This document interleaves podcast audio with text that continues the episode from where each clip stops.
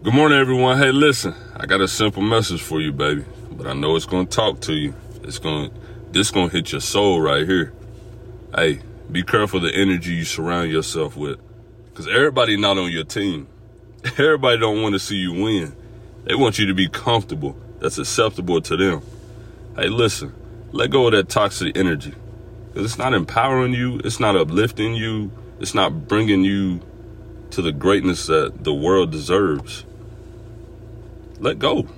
And once you finally let go, your mind, your body, and your soul gonna say thank you. You finally let go. And remember, don't wait to be great.